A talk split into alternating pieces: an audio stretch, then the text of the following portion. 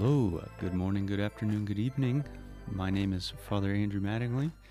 I am a Catholic priest in Kansas City, Missouri, and this is a podcast where I post homilies and random other stuff that I might teach or speak about. Hope you find something useful and maybe even inspiring. God bless you.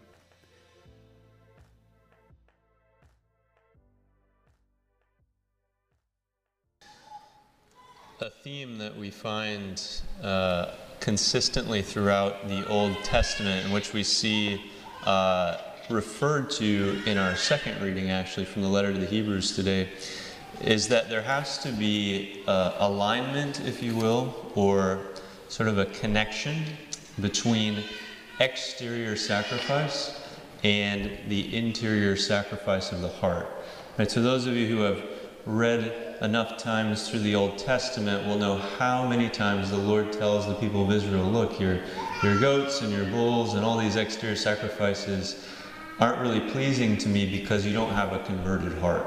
Right? There, there, there has to be a connection there. That, the, these exterior sacrifices are meant to flow from the interior sacrifice of, of the heart. And if there's not alignment there, the external actions the external sacrifices um, are, are, meaningless. So we can pause and ask the question, you know, what is, what is this interior sacrifice? What does it consist of? How do we attain it? Um, and ultimately, it, it has to do with aligning our will with God's will. And this is what the author of the letter to the Hebrews was, was referring to. Said he was quote, basically putting into Christ's mouth words of Psalm 40. You know, when, when I came into the world, uh, you know, sacrifices and burnt offerings you didn't want from me. I said, You've prepared a body for me, and here I am. I've come to do your will. In other words, the, the heart of the heart of Jesus' sacrifice for us consisted with, with the submission of his will to the will of his Father, all the way to the point of death, right? It, it, that's the, the heart of, of Jesus' sacrifice for us. And that's, that's the same thing that we, we have to live out in our own life. And this was, a, this was a primary concern of our Lord throughout his public life. If, again, if you've read carefully through the Gospels, you know how many times the Lord refers to his intense desire to fulfill his Father's will. Um, one of them that caught my attention some years ago, uh, I actually ended up kind of spontaneously applying to the end of like my meal prayer when I, whenever I pray my you know the normal meal prayer. Um, if nobody else is with me, I'll sort of add this little prayer because the Lord references food. But at a certain point in John's Gospel, he says, "My food is to do your will, O God." my food is to do your will of God. In other words, he's saying like this is this is the sort of foundational sustenance of what I'm all about is, is to do the will uh, of my Father. Right? You think of the, the image of him in the Garden of Gethsemane, this sort of most kind of prominent example where he says, Father, like let this chalice pass from me, but not my will, but yours be done. Right? This this total submission of his will um, to the will of his, of his Father. And then we heard that again in the second reading applied to Christ. As it is written of me in the scroll, Behold, I come to do your will. Behold, I, I come to do your will. Um, and so, as we reflect a little bit on, on what it looks like to align our will with God's will, which is, again, just the, the fundamental nature of what holiness is, what the Christian life is all about. Um, there are a number of different aspects of this that we could talk about, right? We could talk about practical ways of how to discern God's will. A lot of people have questions about that. It's it, it can be a fairly difficult thing to navigate, right? A lot of people have how do I how do I know God's will in this or that circumstance? Um, nonetheless, I'm not I'm not going to go into that today. Another thing we could talk about is uh, the two sort of fundamental categories of God's will. This is particularly important to understand how God could allow suffering. In theology, we call this God's active will and then his permissive will. Right? God permits certain things to happen so that good can come of them, right? He permits certain evil things to happen so that good could come. We call this God's permissive, permissive will. I'm not going to go into either of those things today, although again they're very important for us to come to grips with that fundamental question of how can a good God allow suffering. What I do want to focus on very briefly, though, is simply to give you sort of two things to think about in reference to how we can cultivate in our own hearts a proper attitude towards God's will, right? A proper attitude towards God's will. So, the first thing I want to look at here is the intersection of God's will and our desires, right? Things that, things that we're attracted to or that we want. The intersection of God's will with our desires. And the reason I want to bring this up is because I see a lot of sort of confusion out there as I talk to people about how these things actually intersect.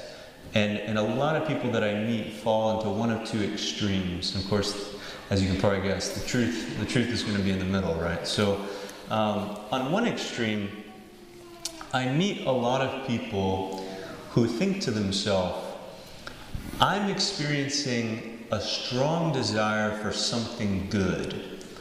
Therefore, it must be God that has put this desire in my heart because it's for something good, right?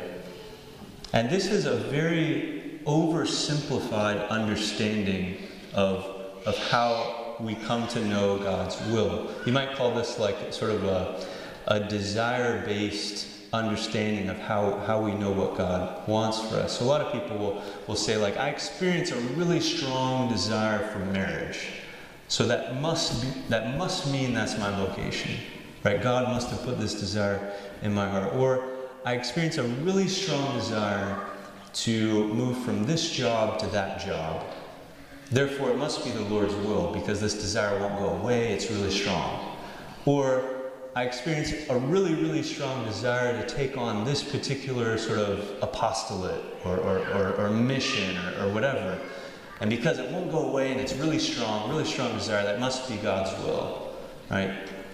What we lose if we begin thinking in this way is the fact that, you know, as, as the saying goes, more torturous than all else is the human heart. Who can understand it? Right? The desires that come up in each of our hearts for various things are, are complicated. There's a lot of influences that go into making up desires that we possess. One of the influences on our desires is our fallen human nature. Other influences on our desires are the people who speak into our life or the circumstances of our life, or the attachments that we have to certain things in this world. There are a lot of, a lot of influences that affect what you and I experience strong desires for. It's not just sort of this simple, oh, I have a strong desire for something good, therefore it must be from God, it must be His will. It's a little more complicated than that, right? we can experience desires for things that, that are good but are not God's will. So we can't be too quick to jump to that conclusion. On the other extreme, I also meet a lot of people who have this false understanding of God's will in conjunction with our desires, where they'll say to themselves, Oh, like I have this really strong desire for this good thing, therefore God's will must be the opposite. like, it, it, can't possibly be this this thing because God's will is always something really difficult and hard, right? So so it's it's not it's just not possible that my desire for this good thing is what the Lord wants. He's going to want the opposite. So like if I have a really strong desire for marriage, that must mean God wants me to be a priest, right? If I have a really strong desire for like religious life, uh, and I think marriage is going to be a lot harder, well, that means He's probably calling me to marriage, right? Or if I experience this really strong desire to change to this job out of the job that I'm in, God's will must be the opposite of my desire. I, he must want me to stay where I'm at to just kind of sludge through this sort of miserable job with all these, you know, difficult things, right? So that kind of ex- extreme view as well isn't nuanced enough to really get get to the heart of, of how God's will works at, at the intersection um, of our desires. Now, there's some truth to that perspective, right? Most people, when they think to themselves, oh, if I, if I really desire this, this thing, God's will must be the opposite. The, the little truth that's kind of hidden in that is they're sort of aware that because of their fallen human nature and their attachments to this world, that their desires might be awry. They might be naturally more inclined to desire the path of least resistance, for example, and that that's not always going to be God's will. Um, so there's, there's a little bit of truth buried in each of these extreme ends of the spectrum in, in understanding how our desires work with God's will. Um, we don't have time to go into how you sort of end up actually figuring out what the Lord's will is. I just want to give this framework to all of you because those two extremes are things that I run across so frequently, um, and they simply don't take into account the, the sort of complexity of the human heart uh, and, and, and how, de- how desires work um, in conjunction with, with God's will. And the second simple thing that I want to leave you with today in terms of, you know, all, all this is about trying to imitate Christ, who, who wanted what God wants above all things. Um, another helpful distinction is uh, the way I want to phrase it is there's a difference between being resigned to God's will and loving God's will. A difference between being resigned to God's will and loving His will. I'll give you a very mundane example to try and paint a picture. So, imagine if you go to, I feel like I use this example a lot, so maybe this kind of points to an area of struggle for me. so, like, imagine you go to a, a wedding reception and there's assigned seating, and you end up being assigned to sit with people who you find fairly, I don't know, uninteresting or maybe annoying even or whatever it might be. This probably is going to come up for many of you if it hasn't already over the holiday seasons, right? Extended family. Sometimes you're just sort of around extended family that's sort of difficult to get along with. So but but take this wedding reception example. If if I were to sit down at this table and kind of like as I'm walking to the table, I see who's there, and I'm just kind of thinking to myself, oh, this is going to be a long meal. Um, but I know it's God's will that I sit at this table because this is where I'm assigned. So this is a manifestation of God's will, and I know that God's will is good. So so I'm just going to kind of grit my teeth, and I'm going to resign myself to, to to to being here at this table. But but my disposition of heart isn't one that's really full of much hope. It's, it's kind of this stale, stagnant resignation. Okay, I guess if this is your will, Lord, like I'll, I'll resign myself to it, right? It's better than rebelling against God's will and trying to, like, I don't know, change tables or something. um, it's better than that. But you can still tell how somebody in this situation, their heart is fairly like like turned off from the possibility of God bringing good things from that situation. And sort of like, I'll resign myself to your will, Lord, but I don't really believe in my heart of hearts that like joy and fruitfulness and, and other good things can come from this the next hour of my life. I, am not really convinced that, that that you can do that, Lord. So it's it's it's okay. Like we're, we're, in an okay spot. We're sort of resigned to God's. All right, if it's your will, O Lord, like I'll resign myself to it. But that's a far cry from somebody who sees God's will and gives it like a bear hug and embraces it and says like, Lord, if it's your will that I sit at this table for the next hour and a half, I, I'm excited for that because I know that your will is always the best thing. And there is always good and joy and beauty to be found when I fully embrace what you have for me. So that person, when they sit down at that table, is gonna gonna be engaged in the in the present moment and their surroundings in a totally different way than, than the first person. And that's what we want to go for. We want to make sure that when crosses come our way, difficult things, when God's will is manifest to us in a way that we ourselves didn't really want, that we didn't really desire, that wasn't our first choice, we have to make sure that we don't just kind of begrudgingly accept it.